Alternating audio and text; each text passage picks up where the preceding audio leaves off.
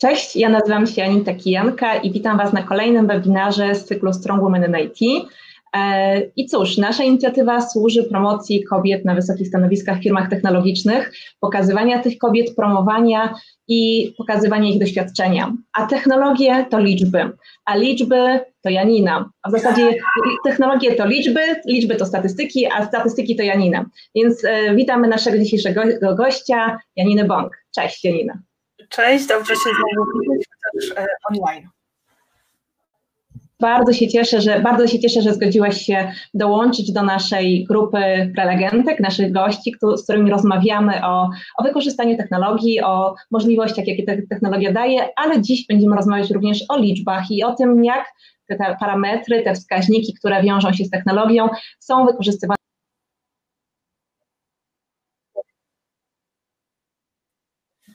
Proszę, Janina, gdybyś miała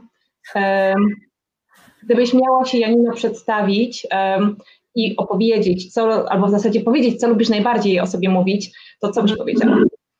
Wiesz co, jestem e, statystyczką, E, jestem wykładowczynią akademicką e, i od niedawna autorką książki o statystyce. I lubię o tym mówić, e, nie tylko po to, żeby ją sprzedawać, ale również dlatego, że ta książka w pewnym momencie w Top Empiku była wyżej niż wszystkie części sagi Blanki Lipińskiej, co mnie osobiście nie dziwi, bo jakby to świadczy o tym, że, że jednak statystyka może być lepsza niż seks, ale lubię, lubię myśleć o tym, że faktycznie sporo osób ją kupiło, bo e, moim celem życiowym jest przekonać jak najwięcej osób po pierwsze, że nie ma głąbów matematycznych i że absolutnie każdy może się tej analizy danych, statystyki nauczyć.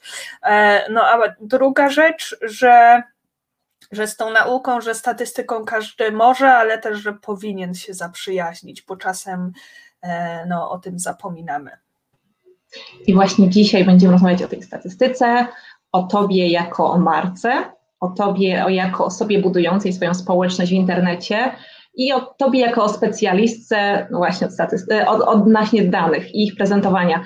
Dużo tego, jak się zaczęła ta twoja przygoda z tą statystyką? Wiem, że pewnie wszyscy ci zadają to pytanie, ale może jest jeszcze ktoś, kto tutaj cię nie zna, może jeszcze nie wie o tym, jak to się zaczęło, więc tak jak na początku był wielki wybuch, tak w przypadku twoim było? Nie. nie? Nie było wielkiego wybuchu. E, jeśli chodzi o moją życiową drogę ze statystyką, to ona zaczęła się dość późno i e, zaczęła się po wielu perturbacjach, znaczy ja testowałam różne obszary nauki. No i, i w pewnym momencie trafiłam na statystykę, ale lubię o tym mówić, że to nie było tak, że ja y, już w przedszkolu pisałam sobie w zeszycie ćwiczeń, że jak dorosnę, to zostanę statystyczką, e, tylko że rzeczywiście próbowałam i resocjalizacji, e, i socjologii, dopóki nie doszłam do tej statystyki. I lubię o tym mówić, dlatego że jeśli ktoś się czuje zagubiony, bo, bo na przykład, nie wiem, zdaje maturę, albo jest na studiach i czuje, że to nie jest dla niego, albo nawet jest w pracy, która czuje, że nie daje mu takiej satysfakcji, e, to, to zawsze jest czas na zmianę. A jeśli chodzi o statystykę na blogu, no to to był czysty przypadek. Ja napisałam jakiś pierwszy wpis w tym temacie, chyba o błędzie ekologicznym rozumowania e, i on się poniósł jak dziki i, e, i, i to mnie bardzo ucieszyło, bo, no bo okazało się, że hej, ludzie też, też chcą wiedzieć więcej, chcą się czegoś nauczyć, że to nie jest tak, że w tym internecie mamy tylko te koty z chlebem na głowie i um, ludzi rzucających się na kaktusy, bo na YouTubie są takie filmy. A skąd w takim razie, to może idźmy w takim razie jeszcze krok wstecz. E, nim była ta, ta statystyka na blogu, zaczął się blog, a blog zaczął się od od tego, że mąż mnie do tego zmusił, bo jak nie miałam bloga, to nie pisałam, a zawsze lubiłam pisać, więc założyłam tego bloga tak naprawdę po to, żeby mieć jakąś motywację, żeby, bo jestem leniwym ziemniakiem, więc jak, jakbym nie miała tej motywacji, to bym nie pisała wcale, więc, e, więc mój mąż powiedział, załóż tego bloga i pisz. I rzeczywiście miałam takie założenie, jeśli właśnie e, mówimy o budowaniu marki, że cokolwiek by się działo, choćby się paliło, to będą trzy wpisy w tygodniu minimum. Że, że jakby od razu sobie założyłam, że praca nad marką i nad blogiem to jest praca jak każda inna, musi być tam jakaś strategia, a nie, że tu sobie czasem coś napiszę, po trzech miesiącach wrócę, ktoś mi napisze komentarz, a ja na niego odpowiem po dwóch latach. Naprawdę? Ile lat już piszesz bloga i, i to jest tak, że co, co, ty, co tydzień trzy posty idą? Serio? Do tej nie. pory? Nie, nie, nie, teraz już nie, e, ale teraz trzymam się dwóch e, minimum. E, nie, no już, już nie trzech, zwłaszcza w dobie pandemii nie mam zbyt wielu tematów, bo siedzę non-stop w domu, e, więc jest to dla mnie szalenie trudne, e, więc e, ta liczba się zmieniła, ale nie zmieniło się to, że faktycznie każdego tygodnia moja społeczność coś ode mnie dostaje w postaci krótszego lub dłuższego tekstu. Podziwiam. Ja mam z tym duży problem i może mnie po prostu zainspirujesz albo zmotywujesz, żebym bardziej regularnie pisała, bo to jest hiper trudne. Naprawdę, nie wiem jak ty to ogarniasz, biorąc pod uwagę ilość wystąpień, które jeszcze masz, ale do tego dojdziemy. No więc zaczę... to ile lat już prowadzisz tego bloga? Pięć.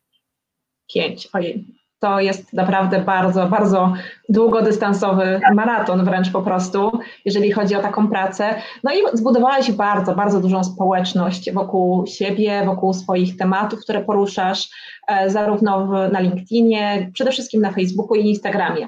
E, mhm. Który jest kanał twój ulubiony, jeżeli chodzi o komunikację?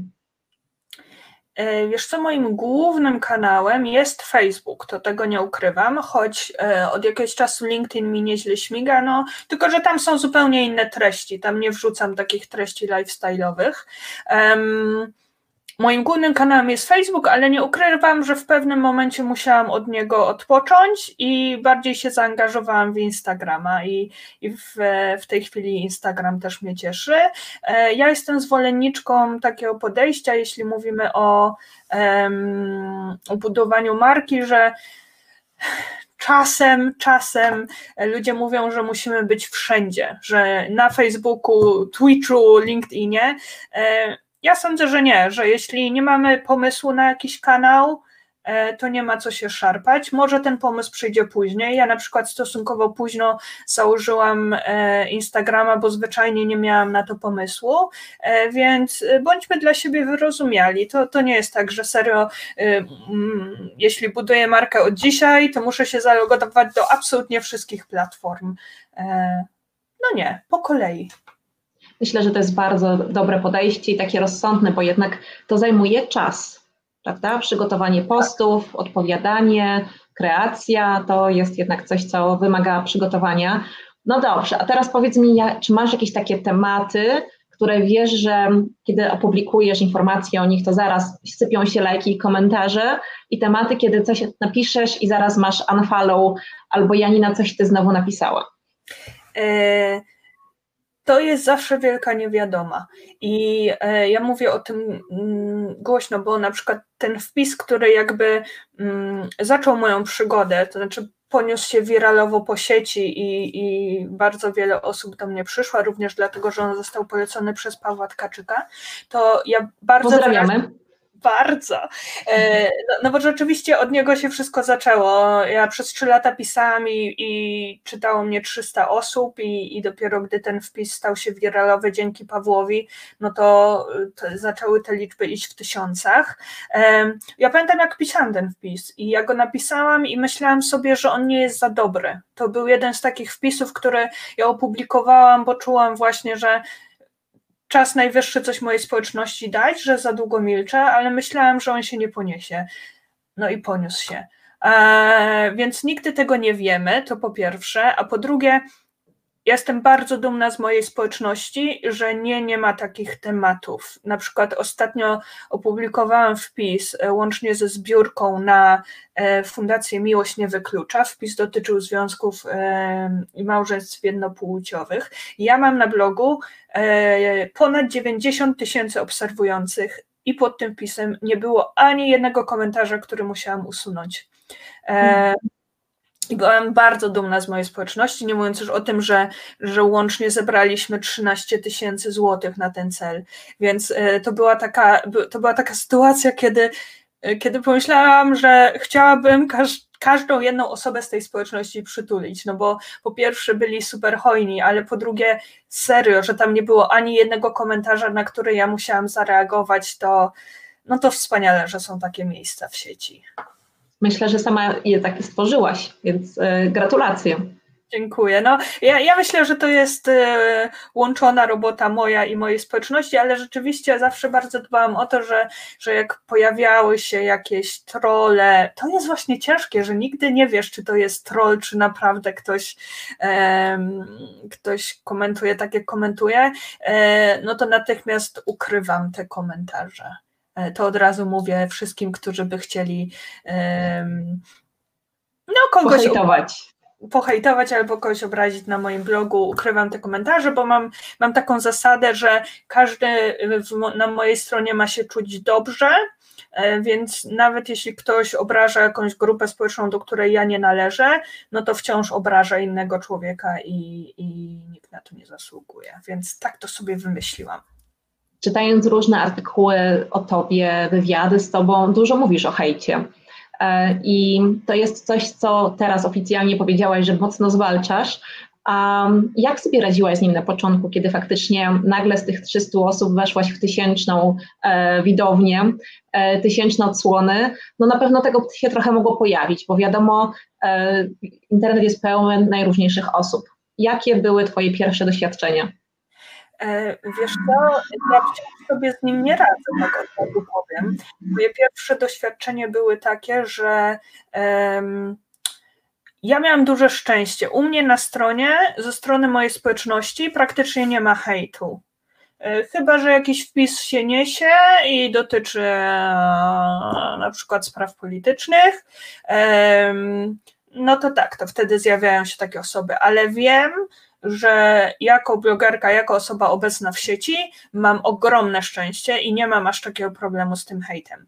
E, niemniej on się zawsze pojawia, gdy jakieś moje treści lub wywiady ze mną pojawiają się poza moją platformą, gdzie jakby wychodzę z, tej, z tego swojego pluszowego kokonu mojej społeczności. Mm, I to jest trochę tak, że po raz pierwszy mi się to przydarzyło, e, gdy mój wpis został opublikowany na gazecie.pl.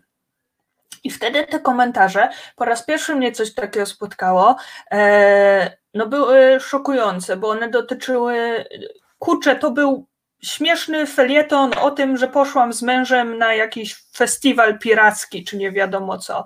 E, I te komentarze były dla mnie szokujące, ale głównie dlatego, że one obrażały mnie, obrażały mojego męża, obrażały moją rodzinę. To jakby był cały łańcuszek. I wtedy czułam się, no mój mąż musiał mi odłączyć internet, moja rodzina do mnie dzwoniła, jak się mam, ale ta sytuacja nauczyła mnie jednego, że ja teraz już tych komentarzy nie, nie czytam. To też od razu powiem. I to nie o to chodzi, że ja nie czytam tych komentarzy, bo chcę, żeby wszyscy mnie tylko głaskali. Ja po prostu uważam, że istnieje określony sposób komunikacji, którym możemy e, zakomunikować ludziom, na przykład, że nie podoba nam się jakiś wpis albo nie podoba nam się jakieś zdanie. Mam wrażenie, że moja społeczność o tym wie, więc nawet jak my się ze sobą nie zgadzamy, to to jest rozmowa pełna szacunku i asertywności. E, jeśli chodzi o platformy zewnętrzne, gdzie nikt tego nie pilnuje, no to już nie jestem tego pewna, dlatego zwyczajnie no nie czytam. Dlatego, że, że prawda jest taka, że sobie z tym jeszcze nie poradziłam i myślę, że trudno sobie z tym poradzić, bo, e, bo psychicznie jest to zawsze obciążające. Przyznam szczerze, że w ogóle dla mnie to jest takie bardzo trudne, bo też nie do końca rozumiem, e, po co ludzie hejtują. W zasadzie nie rozumiem ich motywacji, ale staram się zawsze, wiesz co, podchodzić do tego raczej ze współczuciem. E, I ja mówię to bardzo z całą premedytacją, że po prostu czasami mi takich osób szkoda, ale to jest jedyny mój powód, jeżeli czasem czas patrzę na takie właśnie kwestie związane z hejtem, ale e, powiedziałaś o mężu. Ja sobie wypisałam, że w zasadzie e, Justyna, e, przepraszam, Janina to foki, statystyka, kotek i mąż. A jak się tego pozbędziemy, to co zostanie? Powiedz mi, to co, jaką wtedy zobaczymy Janinę? Powiedz mi. Eee no nic nie zostanie, bo, bo mm, ja y, starałam się być zawsze w internecie szalenie autentyczna. I teraz y, nie mylmy dwóch rzeczy. Autentyczna to nie znaczy, że pokazuje wszystko, bo oczywiście są, są pewne rzeczy, które dzieją się na backstage'u i którymi się nie dzielę z, y, publicznie, ale autentyczna w sensie tego, co mówię, jakie mam opinie, kim jestem. E, mam nadzieję, że mi to wychodzi. Zawsze jak spotykam się z ludźmi na żywo, to, e, no to mam stres, e, czy no właśnie jak ocenią mnie ludzie, czy ocenią, że na żywo jestem taka sama jak w internecie, czy też będą mieć jakiś zgrzyt i, i bardzo mam nadzieję, że, że go nie mają, że jednak w sieci nie oszukuję i jestem taka jaka jestem. E, więc nie no, myślę, że, że dobrze mnie opisałaś i jakby mi to wszystko zabrano, to, e, no, to chyba nic by nie zostało. A skąd, skąd Twoja miłość do fok? Ja wiem, że to jest może pytanie trochę niezbyt związane z naszym tematem, ale zgubiłam ten wątek, przyznaję. Szukałam, żeby go odnaleźć miejsce, kiedy to się zaczęło i nie bardzo mogłam znaleźć, albo źle szukałam. Wiesz co, nie mam pojęcia. I e, ludzie mnie często o to pytają. E, I ja nie mam pojęcia, dlaczego te, te foki mnie tak jarają, ale one nie, bo mam może dlatego, że one są takie obłe, a później jeszcze miałam możliwość pogłaskania foki i okazało się, że są miłe. Ale jeśli chodzi o właśnie wprowadzenie fok do, e, do mojej marki osobistej, no to to też trochę było tak, że napisałam o nich raz, dwa, trzeci raz i nagle okazało się, że ludziom to się podoba i, i podchwycili temat, więc, więc to znowu było coś, co no czego się nie spodziewałam, bo, bo mm, no powiem szczerze, że to nie było tak, że ja, y, chociaż może nie powinnam tego robić, ale że, że weszłam do internetu z bardzo um, szczegółową strategią co i jak. Ja raczej weszłam tam jak totalne hippies i, i wiedziałam tylko, że chcę pisać, ale nic ponadto, e, więc po prostu testowałam wiele rzeczy. Niektóre rzeczy się udawały, niektóre nie. E, no i tak sobie dalej testujemy z moją społecznością, co, co im się podoba, co im się nie podoba, e, czego chcą więcej. A jak z takim kontrowersyjnym tematem, kontrowersyjnymi tematami? Lubisz wbijać kij w mrowisko? Lubisz prowokować, czy raczej chcesz, żeby to było takie ugładzone, delikatne, łagodne? Jaką wolisz e, taką komunikację, jeżeli chodzi o, załóżmy, Twoją specjalizację? E, wiesz co, nie, nie lubię wbijać kija w mrowisko tylko po to, żeby go wbić. Znaczy, jestem przeciwna budowaniu e, zasięgów, na tym, że napiszę coś kontrowersyjnego, bo tak, oczywiście wtedy to się poniesie, ludzie będą komentować, bo będą się okładać w tych komentarzach, ale e, no nie, nie uznaję takiej formy budowania społeczności czy zaangażowania. Niemniej, jeśli już piszę na tematy jakieś ważne dla mnie, mm, no to piszę szczerze, z tym, że szczerze mając z tyłu głowy szacunek do drugiego człowieka znowu, czyli e, żeby nikogo nie obrażać, żeby pozostać w sferze rozmawiania o zachowaniach lub zjawiskach, no żeby jednak był ten szacunek e, do drugiego człowieka. Pewnie nie zawsze mi wychodzi, myślę, zwłaszcza, że, że czasem posługuję się ironią, więc no, pewnie nie zawsze mi to wychodzi, ale, ale staram się, więc nie, nie lubię prowokować tylko po to, żeby prowokować, ale lubię się wypowiadać na tematy, które są dla mnie ważne. Mm, czytając media, przeglądając newsy, szczególnie w ostatnich dwóch, trzech miesiącach, e, no to dużo było tematów, które myślę mogłyby być dla Ciebie kontrowersyjne i trudne. I na razie został, zaparkujmy temat COVID-u, bo do, do niego za chwilkę wrócimy. Czy przed czasem przedpandemiczny, czas przedpandemiczny był momentem takim, czy czasem, kiedy ty czytałaś media ze spokojem? Nie, miałaś, czy miałaś takie sytuacje, kiedy myślałaś, Boże, jak oni to przedstawili? W ogóle nie umieją mówić o danych i wynikach e, różnego bada, różnych badań. Masz takie spoczynie zawodowe? E, tutaj mam takie zboczenie zawodowe. Jeśli już widzę jakiś e, wykres czy jakieś dane, to, to sprawdzam, na ile są poprawne.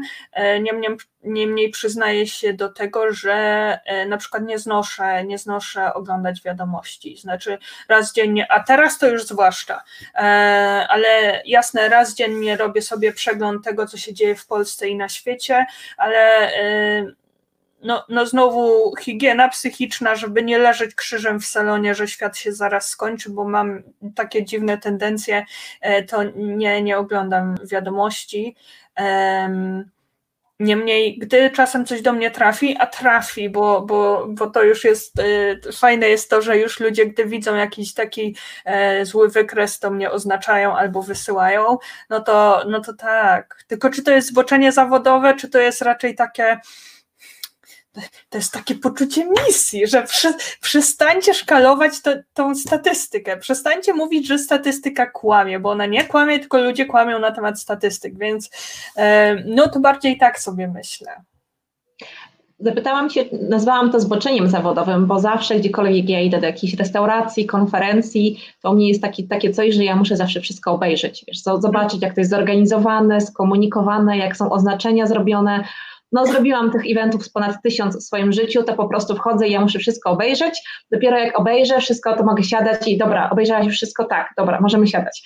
E, więc wyobrażam sobie, że czytając newsy, to masz takie coś, że właśnie, właśnie sama powiedziałaś, szukasz, sprawdzasz, czy te dane zostały e, faktycznie dobrze przedstawione, czy dobrze zinterpretowane, e, mhm. a, nie, a zdarzyło się tobie interweniować, że na przykład napisałaś do danego tytułu i powiedziałaś, kurczę blady, co wy tam wypisujecie, wcale tak nie jest, mm, albo w komentarzach napisać, jak ty to faktycznie rozumiesz? Wiesz co, w, w komentarzach piszę, e, jeśli tweetuję o tym, to oznaczam, jeśli w ogóle o tym piszę, to oznaczam tę instytucję, żeby to nie było tak, że umawiam za plecami.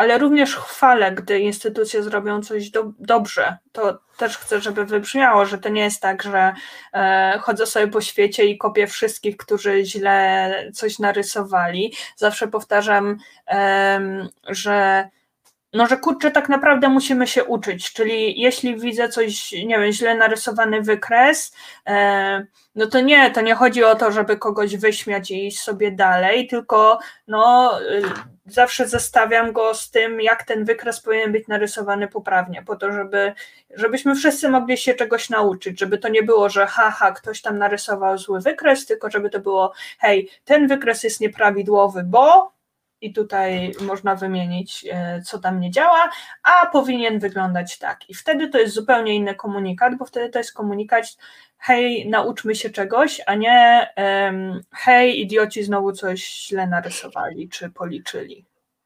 Ja jak sobie pomyślę, wiesz co, e, studiowałam trzy kierunki i nawet na doktoracie, jak miałam badania, to po prostu zleciłam przeprowadzenie badań i analizę tych badań w firmie zewnętrznej.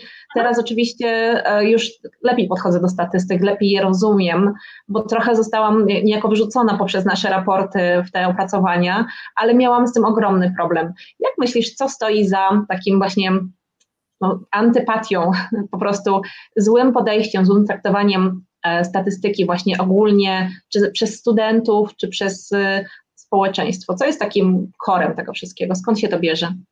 Wiesz co, ja myślę, że brak edukacji z jednej strony, bo nikt e, w podstawówce gimnazjum, a już nie ma gimnazjów, e, liceum e, nie uczy nas statystyki, wnioskowania, logicznego myślenia, więc zawsze podkreślam, że to niekoniecznie jest czyjaś wina, po prostu ktoś na przykład nie miał nigdy okazji się tego nauczyć. A z drugiej strony, jeśli chodzi o studia, no to oczywiście jest bardzo dużo kierunków, gdzie ta statystyka jest, um, ale znowu nie biczowałabym aż tak bardzo studentów. Znaczy, e, jasne, zdarzają się tacy, co przez pięć lat studiów e, ani razu nie pojawią się na wykładzie, ale bardzo często po prostu statystyka jest uczona źle, to znaczy trzeba się uczyć na pamięć e, definicji, um, jakichś trudnych wzorów. Są egzaminy, które są nastawione na to, żeby jak najwięcej osób oblać, a niekoniecznie um,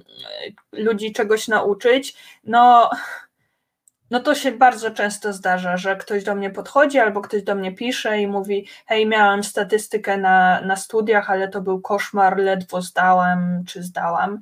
Ja wychodzę z założenia, że w chwili obecnej mamy taki dostęp do wiedzy, że absurdalnym jest yy, kazać się komukolwiek uczyć na przykład definicji na pamięć. Znaczy, ja uważam, że absolutnie każdy mój student może żyć bez znajomości takiej super dokładnej e, definicji odchylenia standardowego, ale oni muszą wiedzieć, do czego im to odchylenie standardowe może się przydać. I czasem mam wrażenie, że brakuje tego drugiego ogniwa, że jakby uczymy studentów, jak coś policzyć, ale zapominamy ich nauczyć, po co właściwie to liczymy. A statystyka ja... jest wszędzie, więc jakby ona się przydaje do absolutnie wszystkiego. Ja myślę, że właśnie przez to, że ja sama tak bardzo nie lubię definicji, nie zrobiłam kariery jako doktor, e, mhm. bo, generalnie jak wiesz, jak mam czasami wymagać od kogoś nauczenia się definicji, to sama powinnam je wcześniej znać. No to jest trudne, bo ja już nie, nie słaba jestem w pamięciowym wkuwaniu po prostu podejść, e, czy rozumieniu komunikacji przez, daną osobę, więc e, totalnie się z Tobą zgadzam. A chciałam z Tobą porozmawiać właśnie o tej statystyce, między innymi dlatego, że jesteśmy w obszarze technologii, poruszamy mhm. się w tematyce kobiet w technologiach, gdzie po prostu wszędzie wszystko oparte jest właśnie na liczbach. Nasi klienci, jak przychodzą, to mówią, powiedzcie mi, jakie będą zasięgi, jakie będą średnie tego, tamtego, owego. My mamy takie, takie parametry i to jest e, nieraz bardzo trudne, żeby pewne rzeczy przedstawić po prostu liczbami, ale z drugiej strony oni też nieraz pewne rzeczy źle rozumieją. Jakie ty widzisz największe błędy firm technologicznych w komunikacji swoich danych, czy w ogóle w rozumieniu, czy przedstawianiu swoich danych? Wiesz co, e, myślę, że tu są dwie rzeczy. Po pierwsze błędy merytoryczne, czyli na przykład właśnie nieumiejętne wizualizowanie danych lub niepoprawne wizualizowanie danych, bo jakby nie będę wchodzić w szczegóły, ale e, mamy trzy, trzy różne skale, właściwie cztery różne skale pomiarowe i, i dla każdej powinniśmy robić inny wykres, e, a bardzo często się zdarza, że dla wszystkich trzaskane są wykresy kołowe i to jest po prostu nieprawidłowe lub nieczytelne. Więc z jednej strony mamy błędy merytoryczne, mamy też wnioski, które na podstawie korelacji um, mówią o związkach przyczynowo-skutkowych, co zawsze jest nieprawidłowe, jakby nawet jeśli korelacja jest bardzo silna, to znowu nie znaczy, że jedno powoduje drugie. Jest bardzo dużo, myślę, uproszczeń i generalizacji, bo żeby wygeneralizować wyniki badań, na przykład na całą populację, e, no to musi zejść, zajść ileś tam mechanizmów, musi być próba losowa i tak dalej. E, bardzo często te raporty no, chcą się pochwalić, zbadaliśmy tyle, na tej podstawie no, wysnuliśmy takie wnioski, nawet jeśli to nie jest poprawne. I na tej podstawie przewidujemy, że rynek zachowa się tak. No nie, nie, bardzo często tam, tam coś nie działa.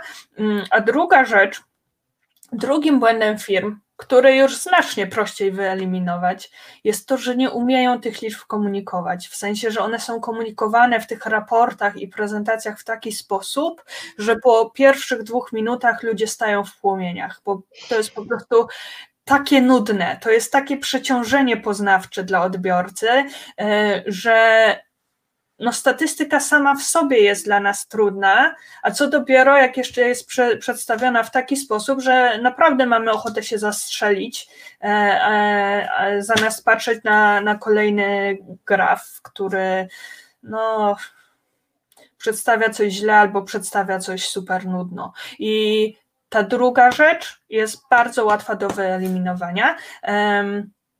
I szczerze mówiąc, coraz więcej firm e, zamawia u mnie takie szkolenia właśnie, w jaki sposób wizualizować dane i w jaki sposób opowiadać o danych w taki sposób, żeby mhm. ludzie nas słuchać. I, no i to jest super pozytywne, że firmy zaczynają rozumieć e, takie potrzeby. Myślę, że dużo też w tym Twojej pracy. Jesteś trochę taką ambasadorką e, statystyki na kraj, więc Myślę, że takim wiesz, takim najlepszym e, mentorem, wsparciem, bo nie wiem, znaczy przyznaję bez bicia, że nie kojarzę innej osoby, która tak dużo mówi o statystyce w tak przy, przystępny sposób. Może na pewno nie jestem samodzielną ambasadorką, zwłaszcza jeśli rozszerzymy to o popularyzowanie wiedzy, no to jest mnóstwo osób, no, które tak. E, to robią i robią to w sposób świetny i robią to w bardzo zaangażowany sposób.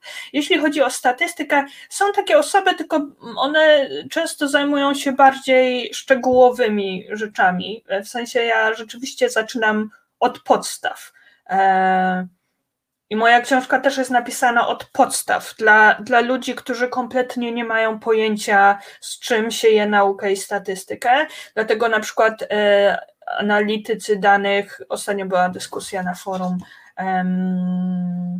no, byli szalenie rozczarowani treścią, e, co mnie nie zdziwiło, bo po prostu nie byli grupą docelową. To, to nie jest książka i, i wszelkie moje komunikaty blogowe e, i wszystko, czego uczę na blogu albo na Facebooku, e, to nie są komunikaty kierowane do ludzi, którzy zajmują się tym zawodowo, bo dla nich będą po prostu nudne i będą zbyt proste. I to jest ok. Po prostu moją grupą docelową we wszystkim, co robię, są ludzie, którzy no może nie mieli okazji się tego nauczyć, albo mają złe wspomnienia ze statystyki, ale chcą wiedzieć więcej, chcą wiedzieć, jak nie dać się oszukać liczbom, gazetowym nagłówkom e, i pseudonauce.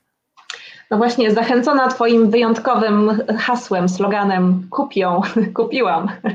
Powiedz mi, no powiem Ci, że bardzo intryguj, intrygujący masz ten, e, ten claim, masz to hasło, hasło reklamowe, bardzo przekonywujące, bo Ci muszę przyznać, no. że działa, że działa. Książkę czytam, e, przyznam, że ilość porównań, odwołań, ironii jest e, ogromna i po prostu nieraz nie nadążam i po prostu muszę wracać do tego wątku, po prostu jest tego tak tam dużo, Ile zajęło Ci napisanie tej książki? Wiesz co, y, y, trochę pielęgnuję taką legendę, że trzy lata i rzeczywiście od podpisania umowy do wydania y, te trzy lata minęły, czy tam dwa i pół, ale prawda jest taka, że no miałam dużo perturbacji po drodze. Znaczy, z jednej strony jestem leniwym ziemniakiem i po prostu czasem nie pisałam, bo mi się nie chciało. E, wiadomo, że, że różne życiowe sprawy też się zdarzają, więc był taki moment, że na kilka miesięcy musiałam zupełnie to porzucić i mój redaktor był bardzo wyrozumiały, powiedział mu po prostu: OK, teraz mam inne priorytety, nie jestem w tym miejscu, żeby pisać. E, więc myślę tak naprawdę, w sumie sama chciałabym wiedzieć, ale myślę, że jakby dodać te miesiące, w których pracowałam, to byłoby z tego półtora roku. No nie źle. Myślę, że nie tak źle. Chociaż e, masz ochotę napisać kolejną, czy na razie masz dość? Mam świetny pomysł na kolejną. Znaczy, e, marzy mi się i mam na to pomysł, by napisać drugą część tego, ale właśnie poziom wyżej. Czyli jak ktoś e, przeczytał już tę pierwszą książkę i ma pojęcie o jakichś tam podstawach metodologii badań, no to w drugiej książce idziemy jeszcze wyżej i, i rozprawiamy już o takich bardziej skomplikowanych sprawach, e, paradoksach statystycznych, prawdopodobieństwie, bo mamy bardzo duży problem z rozumieniem prawdopodobieństwa. Jest to dla nas coś bardzo nieintuicyjnego. Więc tak, marzy mi się. E, z jednej strony mi się marzy, z drugiej strony chyba będę potrzebować trochę przerwy, e, bo sama promocja i sama promocja jest zupełnie serio wyczerpująca, a mierzenie się jest z recenzjami różnego typu, co jest zupełnie ok, bo ta książka może się podobać lub nie podobać, y, no jest emocjonalnie wyczerpujące, no bo jakby to jest moje dziecko, więc nawet jeśli jednego dnia dostanę 30 pozytywnych recenzji i jedną złą, no to ta zła to mm, no, no będzie mnie tak boleć w serduszku. Um, tak sobie myślę, że oczywiście zgadzam się, że promocja jest hiper wyczerpująca, ale ty masz i tak trochę ułatwione, bo nigdzie nie musisz się ruszać, albo nie musiałaś się ruszać na czas, y, ponieważ y, no, wypadł, była pandemia w momencie, kiedy wypuściłaś tą książkę.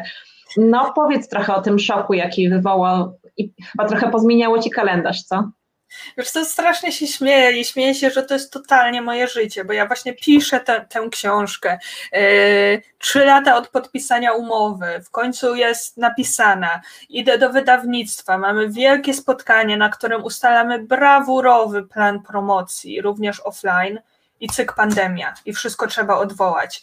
E, I faktycznie na początku było to dla mnie szalenie trudne, ale do tego stopnia, że, no, że nie mogłam funkcjonować. Ja zupełnie serio leżałam plackiem w salonie i czułam, że życie mi się skończyło, no bo jakby to było moje dziecko, chciałam je promować, a to nie dość, że pandemia, więc trzeba odwołać działania promocyjne offline, to jeszcze rynek książki leci na łeb na szyję, jak zresztą wszystkie branże, e, więc byłam załamana. No teraz myślę sobie, mm, zdążyłam po drodze sobie przypomnieć, że e, mam takie poczucie, że e, nie lubię walczyć z rzeczami, na które i tak nie mam wpływu, a na pandemię nie mam. No więc po prostu musiałam zaprojektować e, i przenieść całą komunikację online. Pewnie jest w tym coś fajnego, w tym sensie, że to wymagało ode mnie pewnej kreatywności, więc pewnie z racji tego, że właśnie mm, musieliśmy odwołać jakieś spotkania autorskie, e, nie, przełożyć, przełożyć, bo jeszcze mam nadzieję, że będą, e, no to miałam więcej czasu, żeby sobie tam wymyślić niestandardowe akcje online. Powiedz mi, i takie Twoje najważniejsze przemyślenie po tych chyba trzech miesiącach, prawda? Już mniej więcej będzie trzy miesiące, jak wypuściłaś tą książkę. Mm, jakie jest, jakbyś miała komuś powiedzieć, czy startować z własną książką, czy nie? Polecasz, czy nie? Wiesz co? Yy, polecam, jeśli ktoś ma takie marzenie, bo ja miałam, to była, to była kwestia ego, y, żebym tą książkę napisałam. Po prostu chciałam wydać książkę, y, no i jak już chciałam ją wydać, to żeby była dobra. Y, jeśli ktoś ma takie marzenie, to jak najbardziej, z tym, że ja się wydałam z wydawnictwem i to była przemyślana decyzja. To nie było tak, że ja e, po prostu pewnego dnia wstałem, bo powiedziałam, dobra, to wydawnictwo. E, rozmawiałam z kilkoma wydawnictwami, negocjowałam różne umowy, rozważałam również self-publishing, rozważałam opcje hybrydowe. E, jakie proponuje na przykład wydawnictwo Altenberg. I to była przemyślana decyzja. I teraz to jest temat na zupełnie inny webinar, dlaczego ja poszłam w tę stronę, ale to, co chcę powiedzieć, to, że nie ma rozwiązania idealnego dla wszystkich, że to nie jest tak, że absolutnie każdy będzie Michałem Szafrańskim i jak trzaśnie self-pub, e, to sprzeda tych egzemplarzy nie wiadomo ile i, i zarobi nie wiadomo ile. E, istnieją takie sytuacje, że jednak wydawnictwo będzie um, lepszym rozwiązaniem. I istnieją takie sytuacje, kiedy to wydawnictwo nie ma sensu, bo zdecydowanie e, ktoś ma na przykład taką silną i taką dużą społeczność, że, że totalnie um, ta książka sobie poradzi i to poradzi sobie ponadprzeciętnie. Więc to, co ja lubię mówić, to po pierwsze, że serio to była przemyślana sprawa i po drugie, że nie ma rozwiązań dobrych dla wszystkich. Więc jeśli ktoś chce wydać książkę, tak, jak najbardziej niech to zrobi. E, no ale niech sobie tam tabelkę Excelu zrobi i, i, i zastanowi się, które rozwiązanie jest najlepsze dla niego. Ja podziwiam. Ja, pamię- ja naprawdę po doktoracie to ja do dłuższych form już e, 6 lat nie mogę się przekonać. 7, 7 po prostu. Tylko krótkie teksty, bo, bo to dla mnie było zbyt trudne i wymagające. I tylko ja nie wiem, ile u ciebie było takiego zwykłego w Wordzie tekstu. U mnie to było 450 stron. To po prostu, no tak, tak. Nie, nie. 320, z czego końcówka to bibliografia. No więc ja nie, nie, ja szybko się chyba nie przekonam, ale podziwiam. E, chciałam Cię zapytać o jeszcze jeden temat, taki związany bardzo mocno z projektem, w ramach którego rozmawiamy dzisiaj, czyli kobiety, kobiety w technologiach e, i liczby, bo temat diversity inclusion jest tematem szalenie popularnym w ostatnich latach. My jako Strong Women chcemy zrobić teraz taki najnowszy raport Strong Leaders Created, czyli pokazać, co firmy faktycznie robią, żeby tych kobiet było jak najwięcej. I teraz jak sobie spojrzymy, to diversity jest o liczbach, o tym, ile tych kobiet jest w, e, w zarządach, w ogóle w firmie zatrudnionych, a inclusion jest o tym, jak firmy sprzyjają rozwojowi tych kobiet, jak stymulują je do rozwoju. Jak postrzegasz w ogóle te wszystkie akcje, te działania wokół kobiet, a szczególnie z mocnym naciskiem na to diversity inclusion?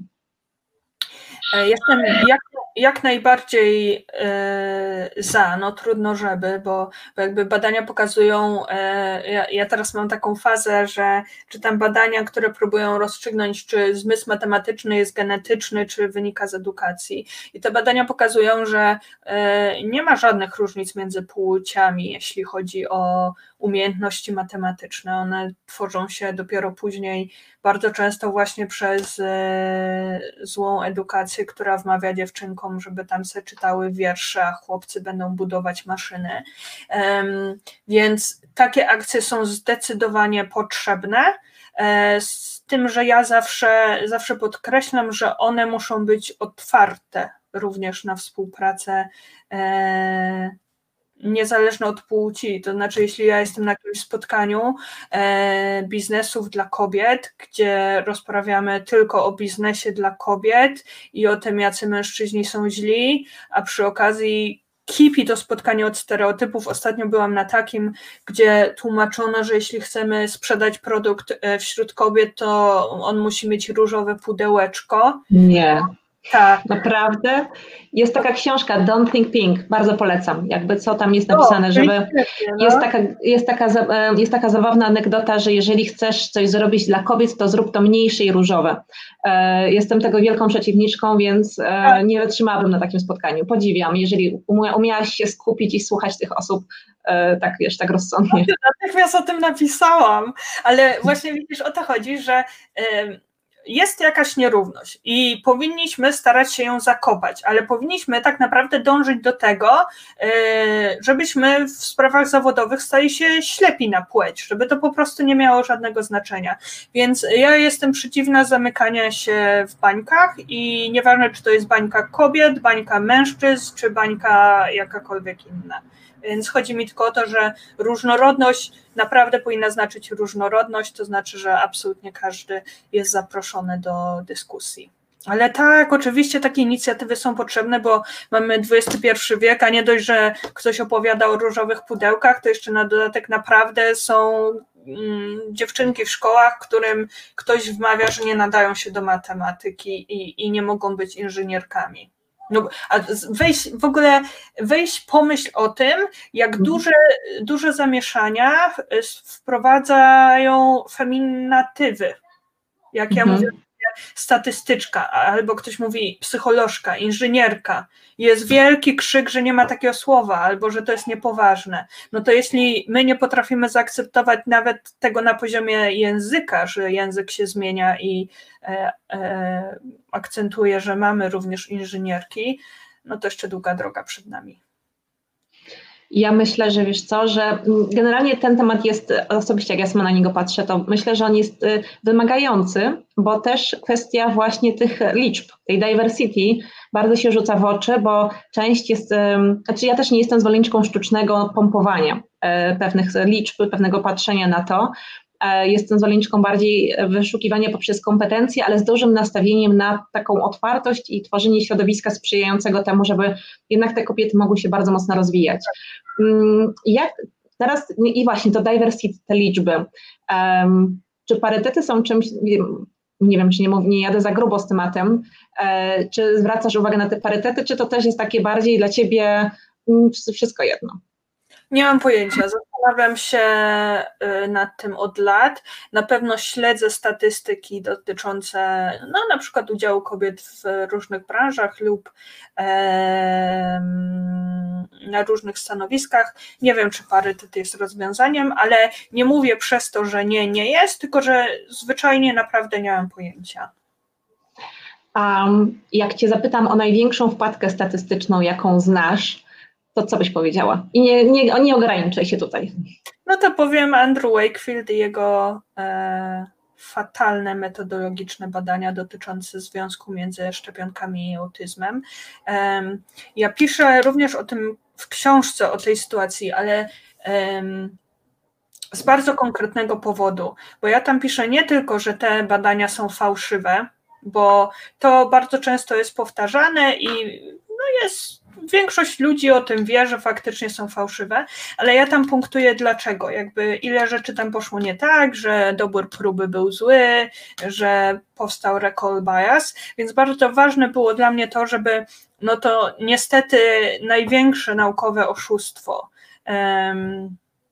opisać, ale żeby również krok po kroku napisać, co tam poszło nie tak, żeby ludzie wiedzieli nie tylko, że to jest sfałszowane badanie, ale dlaczego ono jest sfałszowane. E, ale tak, ja, ja lubię, jak, jak robię prezentacje na ten temat i, i mówię o Andrew Wakefieldzie, to zawsze mówię, że to jest naukowiec, za którego wszyscy się wstydzimy, znaczy my e, naukowcy, bo, e, bo faktycznie tam było popełnionych bardzo dużo błędów.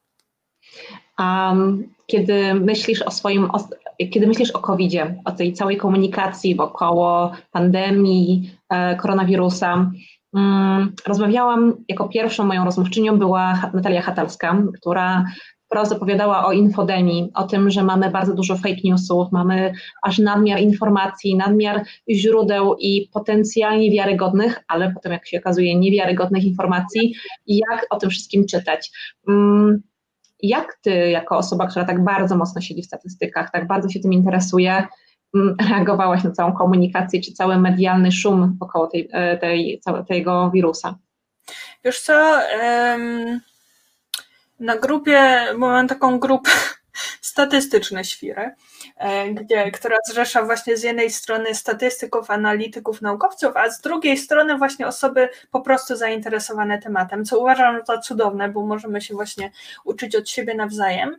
E, no to tam codziennie było po kilka postów, w których albo ktoś prosił o pomoc w interpretacji wykresów czy danych, co jest super, e, że, że o taką pomoc prosił, albo były pokazywane, w sumie wciąż są jakieś złe wykresy, złe wnioski. I teraz, no tak, niestety było tam dużo szumu informacyjnego i dużo e, znowu wniosków, które nie miały żadnego uzasadnienia metodologicznego, ale myślę, że przede wszystkim ogromnym problemem wciąż, e, teraz zwłaszcza, teraz mamy jakiś wysyp, są pozorne autorytety, czyli są e, aktorzy, piosenkarki, które się wypowiadają na tematy epidemiologiczne. E, tutaj działa efekt autorytetu. Gdy ktoś nam się wydaje autorytetem w jednej dziedzinie, to łatwiej czy, czy częściej myślimy, że w sumie jest autorytetem we wszystkich możliwych dziedzinach, ale no ja myślę, że tu jest duży problem. Jeżeli w telewizji publicznej zapraszamy do programu lekarza i piosenkarza, i to piosenkarz ma czas antenowy, w czasie którego e, opowiada o teoriach spiskowych, no to mamy duży problem. E, więc szczerze mówiąc, jestem przerażona tym, e, jak wiele niekompetentnych osób postanowiło się wypowiedzieć w tym temacie, a z drugiej strony uważam, że to jest to jest zadanie mediów, żeby nie dawać tym ludziom dojść do głosu.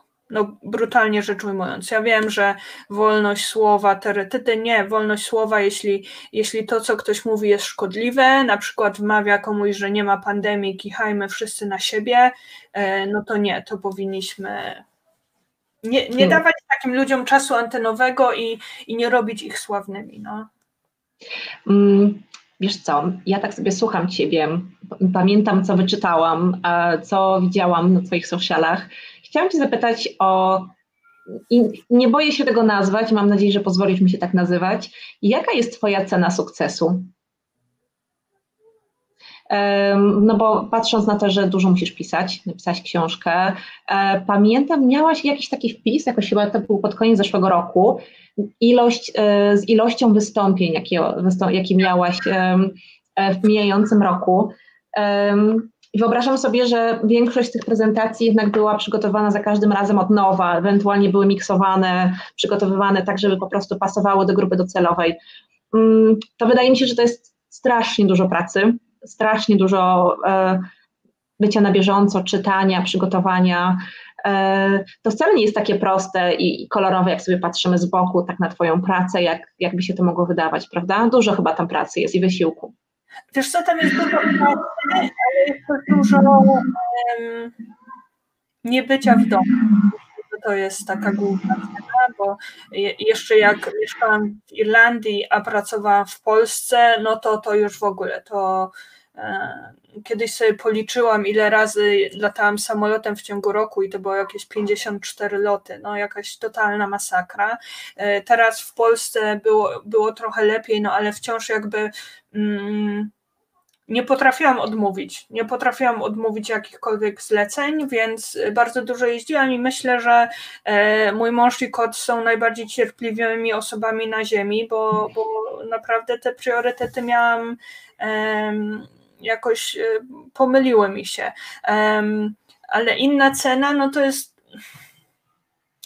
Chyba najtrudniejsze dla mnie jest to, e, tak zupełnie szczerze, że moja marka i moja osoba jest zabawna i pluszowa. I e, gdy w zeszłym roku miałam takie momenty dłuższe, że, e, no, że życie mnie trochę chłostało, e, no to trudno mi było to zachować. Znaczy, byłam bardzo niecierpliwa, byłam rozdrażniona, więc czasem odpowiadałam na komentarze zupełnie nie w zgodzie z tym, jak chciałam budować tę społeczność. Więc nauczyłam się w takich momentach, że no, czasem powinniśmy po prostu odpuszczać, w sensie wylogowywać się. Mnie to trochę zajęło, że tak, że czasem jeśli nie ogarniam, albo jeśli coś mnie przerasta, bo mam coś ważniejszego w życiu, e, to żeby się po prostu wylogować i nie szarpać się sama ze sobą. Tak naprawdę wszystko, co robimy, ma jakieś określone koszty e, psychiczne i, i warto o siebie dbać w tym zakresie. I na co teraz stawiasz? Co jest dla Ciebie najważniejsze? Wiesz co, obecnie stawiam na promocję książki, bo e, nie dlatego, że nie z powodów finansowych, bo jakby e, finansowo to mi się znacznie bardziej opłacają inne działania zawodowe, ale głównie dlatego, że mm, ja ją napisałam z taką myślą, że ona będzie dla wszystkich. W sensie, że absolutnie każdy, kto będzie chciał się nauczyć, jak lepiej myśleć, y, będzie mógł po nią sięgnąć. E, więc w chwili obecnej zależy mi najbardziej na dotarciu, żeby ona dotarła do jak największej liczby osób. Dlatego jestem sfokusowana na promocję książki. Przez chwilę jeszcze starałam się, znowu wpadłam w taką pułapkę przyjmowania wszystkich zleceń, udziału w absolutnie wszystkich wydarzeniach. E, no, ale musiałam się tego nauczyć, że nie, że, że to jest mój priorytet na ten moment, a później jeszcze wrócę, wrócę do innych spraw. Mamy pytanie, e, jakie źródła polecasz dotyczące przeglądu badań, na przykład aplikacje? Masz coś takiego, co mogłabyś polecić? Tak, jest aplikacja Research App, taka zastanawiająca nazwa, e, która, gdzie sobie zaznaczamy e, badania, w jakich dziedzinach nas interesują i dostajemy wybieramy sobie raz czy ile tam razy dziennie powiadomienia o najnowszych albo najciekawszych badaniach z tego zakresu. E, to jest taka aplikacja. E, no a tak, no to Google Scholar, tylko żeby wyszukiwać rzeczy w Google Scholar musimy wiedzieć, czego tak naprawdę szukamy, czyli e, jeśli jest jakiś temat, na którym jesteśmy zafiksowani, to, to to jest dobre źródło, ale rzeczywiście ta Research App i wydaje mi się, że e, no, Pewnie jest tych aplikacji więcej, ja akurat korzystam z tej. E, pozwoli nam być tak na bieżąco z ciekawymi badaniami, bo ja jestem psychowanką ciekawych badań właśnie. Um, Zapraszam, oczywiście zapraszamy jeszcze do zadawania pytań. Chciałam Cię zapytać, wiesz co, bo mm, bardzo dużo występujesz, e, czy występowałaś, teraz się przeniosłaś na webinary. E, które to w tym tygodniu webinar? Trzeci i jeszcze trzy przed Tobą? Mm, trzeci webinar, jutro mam webinar i w piątek mam wystąpienie na żywo, co mnie bardzo mm. jara, że w końcu, w końcu z ludźmi. Ale e, znowu to jest e, wyjątkowy tydzień, bo z reguły się już staram ograniczać. Mhm. E, powiedz mi, jak na przykład właśnie miałaś tą e, ogromną ilość konferencji, e, wystąpień, do których się musiałaś przygotować, to jak, ile zajmuje Ci czasu stworzenie takiej jednej prezentacji, którą po prostu potem e, wygłaszasz? Wiesz co, to zależy. Od zera to no to pewnie około miesiąca albo krócej, jeśli mam konkretny na to pomysł. E, jeśli to jest temat, e, którym już mówiłam wielokrotnie i mam mnóstwo przykładów, które tylko trzeba dostosować do grupy docelowej, no to zdecydowanie szybciej. Może to też jest zaleta pandemii, że teraz mogłam się zwrócić ku nowym tematom, ku nowym projektom. Zbieram sobie różne fajne case'y na przyszłe prezentacje, ale no faktycznie wcześniej nie miałam na to aż tyle czasu, ile bym chciała czasem. E, więc znowu, jeśli szukamy pozytywów, to może, to może właśnie to, że, że teraz mam czas. To jakie plany na najbliższe tygodnie? Na najbliższe tygodnie. No słuchaj. E, Wiedziałam. Nie inaczej. E, kontynuuję promocję online, bo mam jeszcze parę fajnych pomysłów. E, spotykam się z wydawnictwem, bo wiem, że już możemy powoli myśleć o offline. Startuję z własnymi jakimiś pomysłami, typu jutro mam pierwszy webinar, który ja prowadzę dla mojej społeczności, darmowy, o tym właśnie jak nie dać się oszukać szarlatanom i statystykom i liczbom. Mm. Więc to jest właśnie coś, na co nie miałam czasu. No i e, przyznaję, zaniedbywałam moją społeczność w tym względzie, no bo jakby e, występowałam na licznych scenach, mnóstwo e, pracowników firm miało okazję mnie zobaczyć, a moja własna społeczność, no, no nie robiłam takich webinarów, jakby brakowało mi mhm. na. Więc tutaj zamierzam się poprawić i iść też właśnie w, no, w webinary, w, w mówieniu uczeniu innych rzeczy dla mnie ważnych i oczywiście rzeczy, na których się znam. Nie będę wykraczać poza swoje kompetencje. To koniecznie dawaj nam znać, to będziemy również wrzucać informacje o Twoich webinarach do naszej społeczności. Jestem przekonana, że tą tak. wiedzę trzeba będzie podawać dalej. O, e, pytanie, gdzie będzie ten webinar, gdzie będzie można go zobaczyć? Jest, e, czy ja tu mogę pisać? Nie mogę. Na stronie można się zapisać, jest jutro o 19 i powtórka jest w sobotę o 13 e, i można się na niego zapisać na stronie statystycznie.com ukośnik webinar. I tam wtedy wysyłam linka. O, społeczność nie czuje się zaniedbana, bo wytrwale wkręca się we wszystkie Twoje spotkania i występy. No widzisz? O, ale jeszcze powiem, że zachęcam do udziału w tym webinarze, bo to jest o, ktoś wrzucił linka.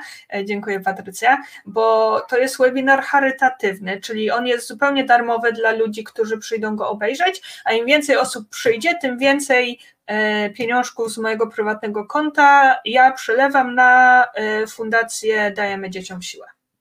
Więc taki to pomysł jest. Super, super. Dobrze, to jeszcze, jeżeli bym pozwolisz, jeszcze 10 minut i będziemy kończyć. Także e, moje drogie panie i drodzy panowie oglądający nas tutaj, mamy tylko jeszcze 10 minut e, naszego prelegenta, więc zapraszam do zadawania pytań. E, wiesz co, ja tak się zastanawiam, bo mm, intryguje mnie Twoje hasło jeszcze, bo nie, nie rozwinęłyśmy tak naprawdę, skąd ono się wzięło kup mnie, e, bo jest naprawdę bardzo, myślę, że taka solidna burza mózgów stoi za tym hasłem. Opowiedz trochę o tej, e, to behind the scene, e, które stoi za tym hasłem reklamowym. Wiesz co, hasło kupią. Mnie to bardzo bawi, że ja właśnie sama biorę udział w tych konferencjach marketingowych, sprzedażowych, gdzie my opowiadamy o tworzeniu tych komunikatów ja poszłam w kupią i nie był to mój pomysł. To hasło wymyślił Paweł Tkaczyk, który, jak wiemy, jest genialnym strategiem marek. Um, I ja nawet na początku to totalnie wyszydziłam. Napisałam, że, że stałam gdzieś tam z Pawłem przed konferencją i on mówi, zareklamuję Twoją książkę. Ja mówię, no, zareklamuj. A on stanął przed kamerą i powiedział, kupią. Nie, że Janina napisała książkę o statystyce, kupią. E, I e, później dokładnie tak samo poprosiłam go o recenzję na okładkę, a nie widać, ale tu jest dokładnie taka sama recenzja Pawła, że Janina napisała książkę o statystyce kupią. I rzeczywiście ja to podchwyciłam, a później podchwyciła to moja społeczność, która zaczęła powstał spontaniczny hashtag kupią. E, ja oczywiście też trzaskałam na początku ten komunikat e, i dopiero później Paweł mi powiedział, że jest taka technika sprzedażowa, która polega właśnie na tym, że naparzamy tymi komunikatami wszędzie i bardzo często i to jest technika zawłaszczenie kanału i na, mieliśmy na ten temat webinar z Pawłem, e, właśnie kiedy taka technika się sprawdza, dla jakich produktów, dla jakich rynków e, i ten webinar jest do zobaczenia na YouTubie Pawła Tkaczyka.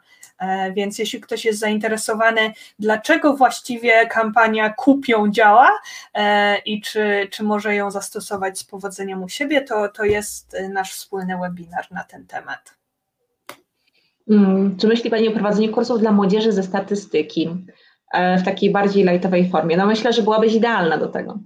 E, tak dzisiaj podpisałam umowę właśnie na to, żeby sobie pochodzić po licealistach i im o tym popowiadać, ale tak naprawdę tak, znowu powiem o mojej książce. Ona jest jak najbardziej dla młodzieży e, i nawet dzisiaj dostałam super miłą wiadomość, kiedy e, nauczycielka mi napisała, że, że jakaś uczennica jej powiedziała, że poleciła swoim maturzystom moją książkę z biologii, czyli będzie dla, dla, dla nich na pewno przydatna e, tym bardziej, e, bo rozprawiamy sobie również o naukach ścisłych, ale nie tylko, e, że poleciła swoim maturzystom książkę i właśnie dostała feedback od, od uczniów, że, że, że super i była to dla nich wartościowa lektura. Więc jasne, myślę o takich webinarach, ale tak naprawdę czytam szkoleniach, ale tak naprawdę zawsze staram się mówić o tej statystyce w taki sposób, żeby absolutnie każdy mógł zrozumieć zrozumieć. Znaczy, pięciolatek pewnie nie, e, ale myślę, że młodzież bez problemu.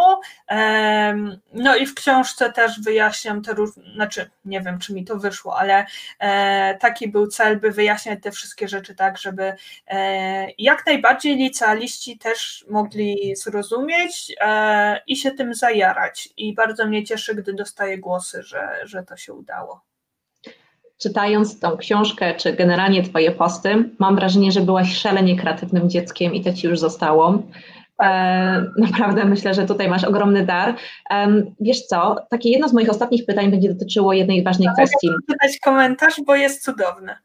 Okej, okay. E, tak. tak, książka jest dla młodzieży, córka lat 15 dostała ode mnie na urodziny i nie może się oderwać. Super, dziękujemy Asiu. No i to jest właśnie fajne, że rzeczywiście y, możemy swoim nastoletnim dzieciom ją dać. E, Kamil Nowak z bloga Blog Ojciec też powiedział, o Jezu, jakie to było fajne. Powiedział, że y, córka mu zabrała tą książkę i po jej przeczytaniu powiedziała, że w przyszłości chce zostać statystyczką. wow, kurczę, powiem Ci, że... Ale Chyba jedyna osoba na Ziemi, która w wieku 15 lat marzy o tym, żeby zostać statystyczką lub statystykiem.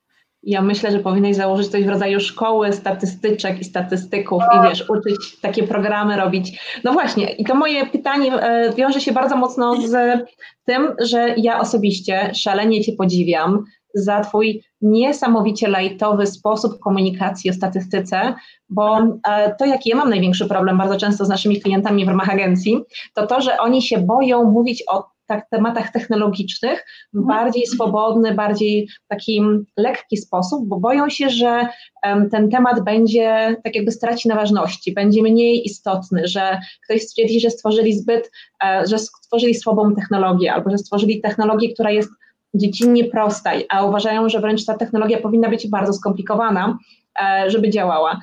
Mm, podziwiam Cię za to i kurczę, mam nadzieję, że więcej osób przejdzie na Twoją ciemną stronę lightowego komunikowania, bo myślę, że właśnie w ten sposób najbardziej zyskujesz tą swoją widownię.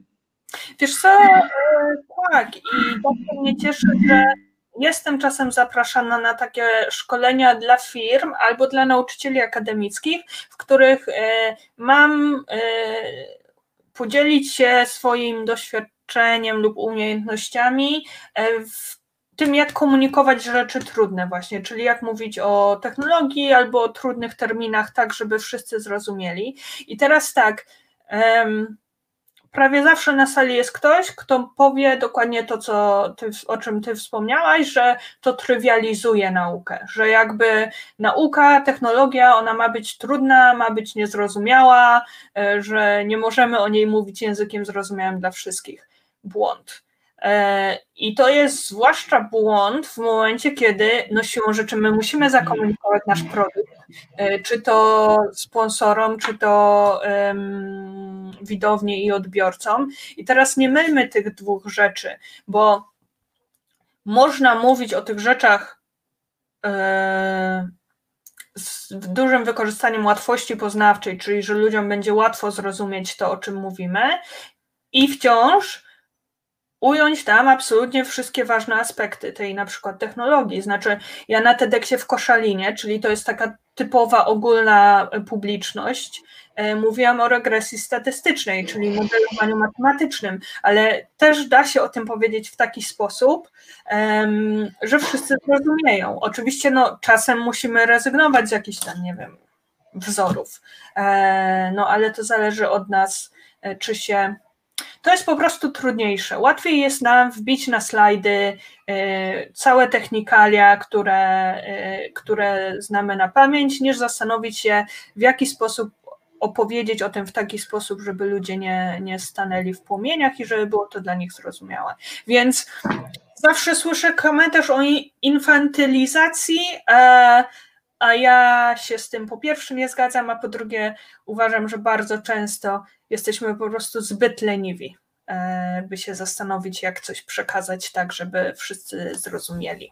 I nie czuli się jak idioci, no bo nie o to chodzi, żeby dać prezentację, po której cała widownia czuje się głupia i ja myślę, że sobie na, z tego nagrania, które potem będzie dostępne na YouTubie, wytnę sobie tą Twoją wypowiedź i jak któryś z klientów będzie mówił, dajmy to bardziej skomplikowane, bo po prostu ujmujemy naszej technologii, nad którą tak bardzo pracowaliśmy, to ja im będę wysyłała linkę, zobacz, tak. zrozum e, i, i po prostu daj się pozwolić prowadzić, bo faktycznie e, no, mamy z tym trochę problemu, żeby faktycznie chcieli to trochę bardziej e, oswobodzić, to jaki jest taki Twój najlepszy sposób, taki, e, jeżeli miałabyś dać jedną wskazówkę właśnie, jak um, opowiadać w sposób bardziej przystępny, e, jedna tylko wskazówka, co byś powiedziała?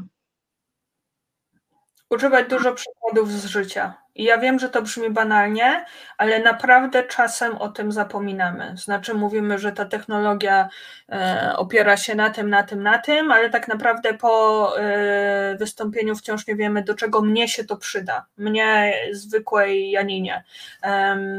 Czyli jeśli ja sobie rozprawiam o tej regresji statystycznej, no to mogę sobie o niej rozprawiać, ale tak długo jak nie powiem ludziom, że możemy jej używać po to, żeby na przykład ustalać związki przyczynowo-skutkowe pomiędzy jakimiś czynnikami ryzyka i prawdopodobieństwem, że zachoruje, no to dla nich to nie będzie miało żadnej wartości.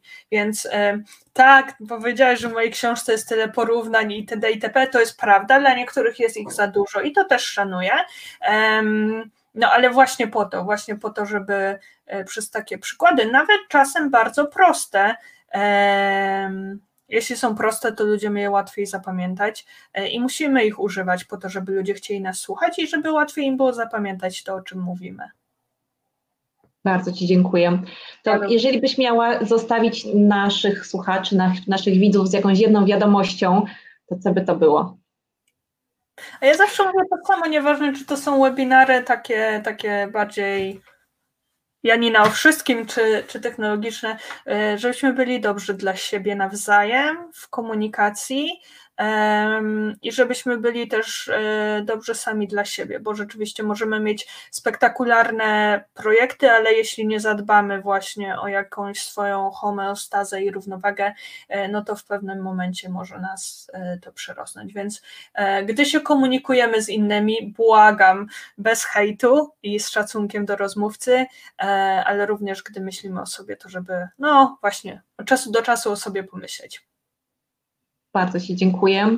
To dziękuję. moi drodzy, w ten sposób e, będziemy w tym momencie będziemy kończyć nasz webinar. Szalenie dziękuję naszej, naszemu gościowi e, za to, że po prostu poświęciła czas, żeby z nami porozmawiać, opowiedzieć co u niej. E, mam taką prośbę, jeżeli chcielibyście, macie osoby, które byście chcieli, żeby wystąpiły w naszym webinarze, zapraszam, żebyście skontaktowali się z nami i napisali, kogo byście chcieli usłyszeć. Od razu zaznaczam, że to muszą być kobiety, to jest przestrzeń przede wszystkim do promocji kobiet. Oczywiście uwielbiamy mężczyzn, nie hejtujemy ich, po prostu tutaj promujemy te kobiety, e, po to, żeby po prostu bardziej pokazać e, światu ich doświadczenie, wiedzę, spojrzenie. To co, Janina, Bardzo Ci dziękuję. Mogę Wam powiedzieć, kupią.